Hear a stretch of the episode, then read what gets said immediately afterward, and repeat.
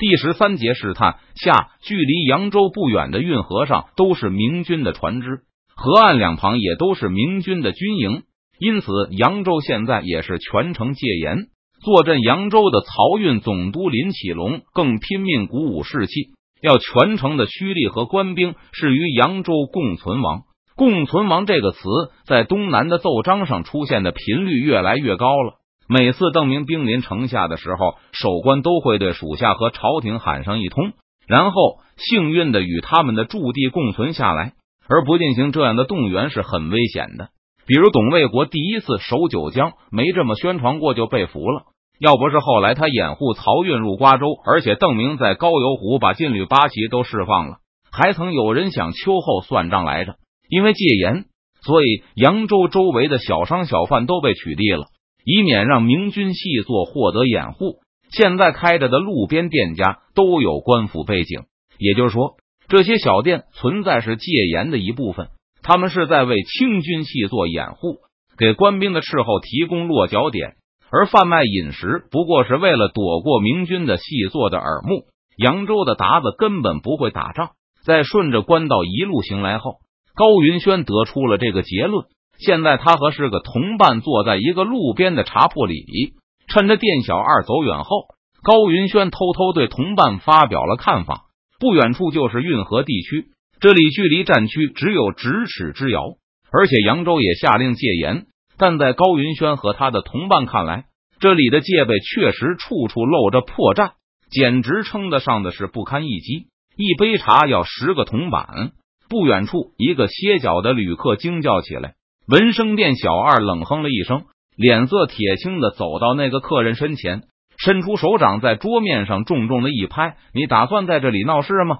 也不睁开你的狗眼看看，我们这是漕运总督衙门特许的联络点，为总督衙门和扬州知府衙门提供线报才是正经事。卖你杯茶水只是顺手为止，你居然还敢嫌多！”意犹未尽的店小二又是狠狠一掌拍落，莫不成你是明君的细作，打算破坏朝廷的大事？掏钱进入扬州府后，类似的情况就屡见不鲜。高云轩这几个从山东过来的人一开始都看呆了，他们感觉这些清廷细作明显不是把官府的差事当主业，而是琢磨着如何敲诈喝茶的客人挣点外快。不过他们肯定能够成功。因为关到周围的店家都自称是衙门的情报联络点，那些正经人家都因为戒烟令而被勒令关闭了，所以这些乔装打扮出来开店的清廷细作漫天要价，也不愁饥渴难忍的行人不乖乖掏钱。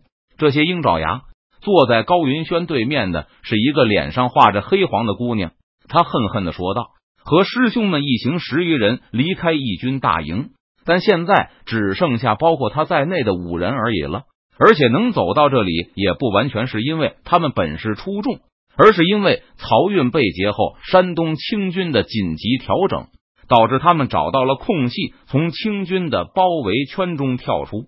姑娘在来的路上，见到很多被悬挂在城门前的手机笼子，里面装的都是被他们这行身手更好。经验更丰富的老江湖与七弟向南方派出求援的使者，不过前面的都没能潜出包围圈。坐在姑娘身边的另一个山东大汉名叫邢志胜，他的师傅就是帮于爷整理情报的吴军师，而这个姑娘就是军师的女儿。在形势越来越险恶后，军师又安排了这次求援任务，还让高云轩、邢志胜把他的女儿也带出义军大营。用军师最后的话说：“若是实在无法求援成功，就是送他女儿进去个尼姑庵也是好的。”对师妹做了个晋升的手势，行至圣朝高云轩和其他人使了个眼色，大家就又装模作样的开始饮水，并谈论着贩盐的事。他们一行化妆成小盐贩子，手里还有正经的盐窝告身。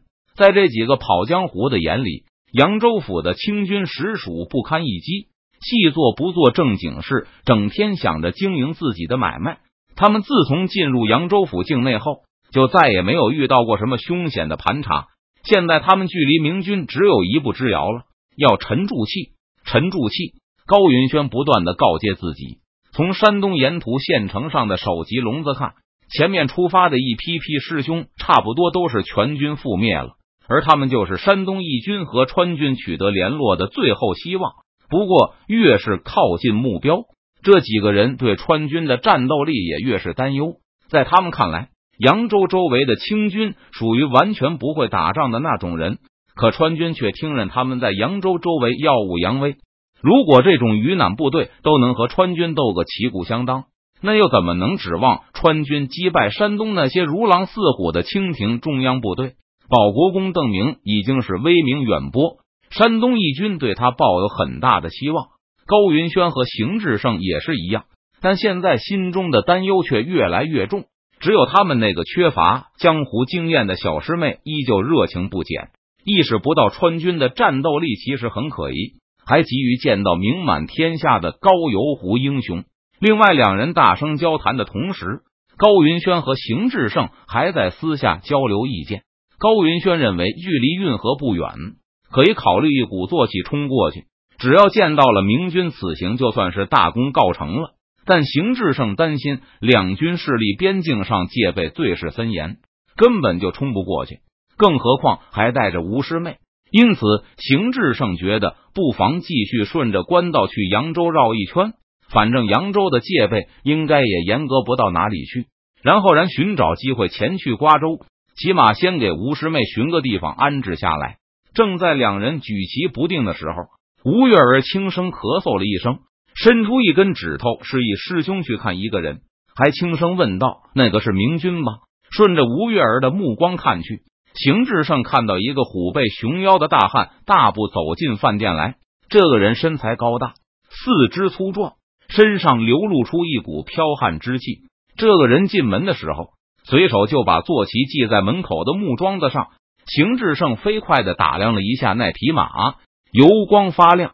好像还是没有阉割过的公马，那匹马温顺的站在店小二拿着一束草走过去的时候，马匹高高的竖起了双耳，期待的看着来人。当小二把草放在马儿的脚前时，马立刻低头认真的吃起来。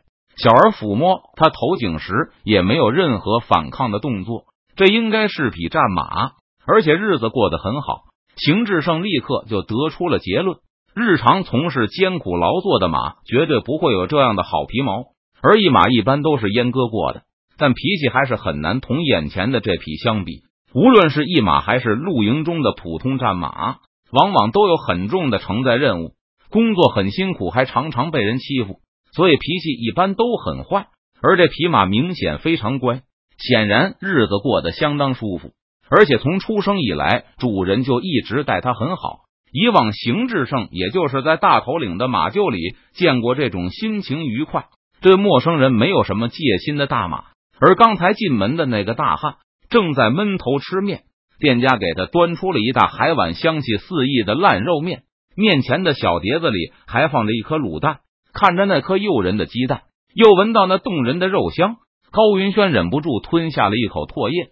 不过这种东西他们是不会吃的，太招人注意。而且在这些清军细作开的黑店里，白板面就比大鱼大肉都贵了，更不用说肉面了。吴月儿怀疑这是个明军的理由，显而易见。正狼吞虎咽的大汉根本没有剃头，头发虽然不长，但也有一指高了，鬓角更是连刮都没有刮一下。如果说乡下人不修边幅，那起码进城前也会把头发修一下，不然这种头型绝对符合清廷杀人的标准了。再说这个大汉还有匹好马，不可能是剃不起头的穷人。五个山东人对视了一眼，包括吴月儿在内，都轻轻的探手入怀，摸到他们藏着的贴身武器上。如果这真是一个明军的细作，高云轩对川军的评价就会变得更低了，甚至比对扬州清军的评价还要差。不过，若真是这些化妆成清军细作的店小二喊出那声拿人的话，这几个山东人断不会坐视不理，就下这个明军细作，可以看作山东义军给保国公的见面礼。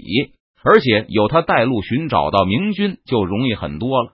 不过得意洋洋用官府背景威胁旅客付钱的店小二们，现在却对短发大汉视而不见。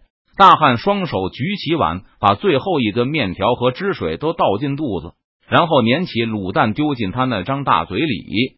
囫囵嚼了两下酒，咽下了喉咙，始终在边上观察的店小二快跑两步，双手奉上了一杯温水。大汉接过杯子，仰脖一饮而尽，胡乱抹了抹嘴巴，发出一声心满意足的叹息，从怀中掏出一张纸条，拍在了桌面上，然后就起身向门口走去。早有小儿帮他把缰绳解开，递到大汉手里。在这个大汉绝尘而去的时候。那些飞扬跋扈的店小二还在背后挥手惜别，大爷慢走。这是个清廷细作，化妆成明君的高云轩和邢志胜得出了结论。刚才那个大汉走了之后，店小二拿起了那张他留下的纸条，还对同伴说了句话。耳尖的高云轩依稀听到，好像是“军票”二字。顾名思义，多半是清军内部流通的一种钞票。两人都从对方的眼中看到了忧色和紧张之情。这个化妆成明军的清廷骑兵相当了得，动作神态都学得惟妙惟肖。更难得的，连那种反抗者内在的气质都学得极似，以致高云轩和邢志胜这两个老江湖都一起看走了眼。幸好这是在殿中，如果是在野外遇上，说不定几个山东已经上去试探问话了。最后被人家直接骗进清廷的衙门都还不知道，而更让高云轩和邢志胜胆寒的是，他们看不出一点破绽的阴险敌人，却从来没能瞒过这几个店小二的法眼。虽然这几个店小二看上去就像是仗势欺人的草包地痞，不过刚才他们露出的那一手，让山东好汉完全改变对他们的轻视，真是小觑了天下英雄。邢志胜在心里自嘲了一句。直到现在，他仍想不通这几个以地痞身份为掩护的清军细作是怎么看出对方不是明军而是清兵的。邢志胜只能肯定，对方的眼力比自己高的实在不止一星半点。不知道对方有没有看破我们的伪装？念及此处，邢志胜更加紧张了。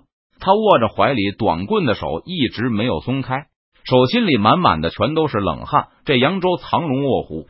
远远不像乍一看看上去的那么简单。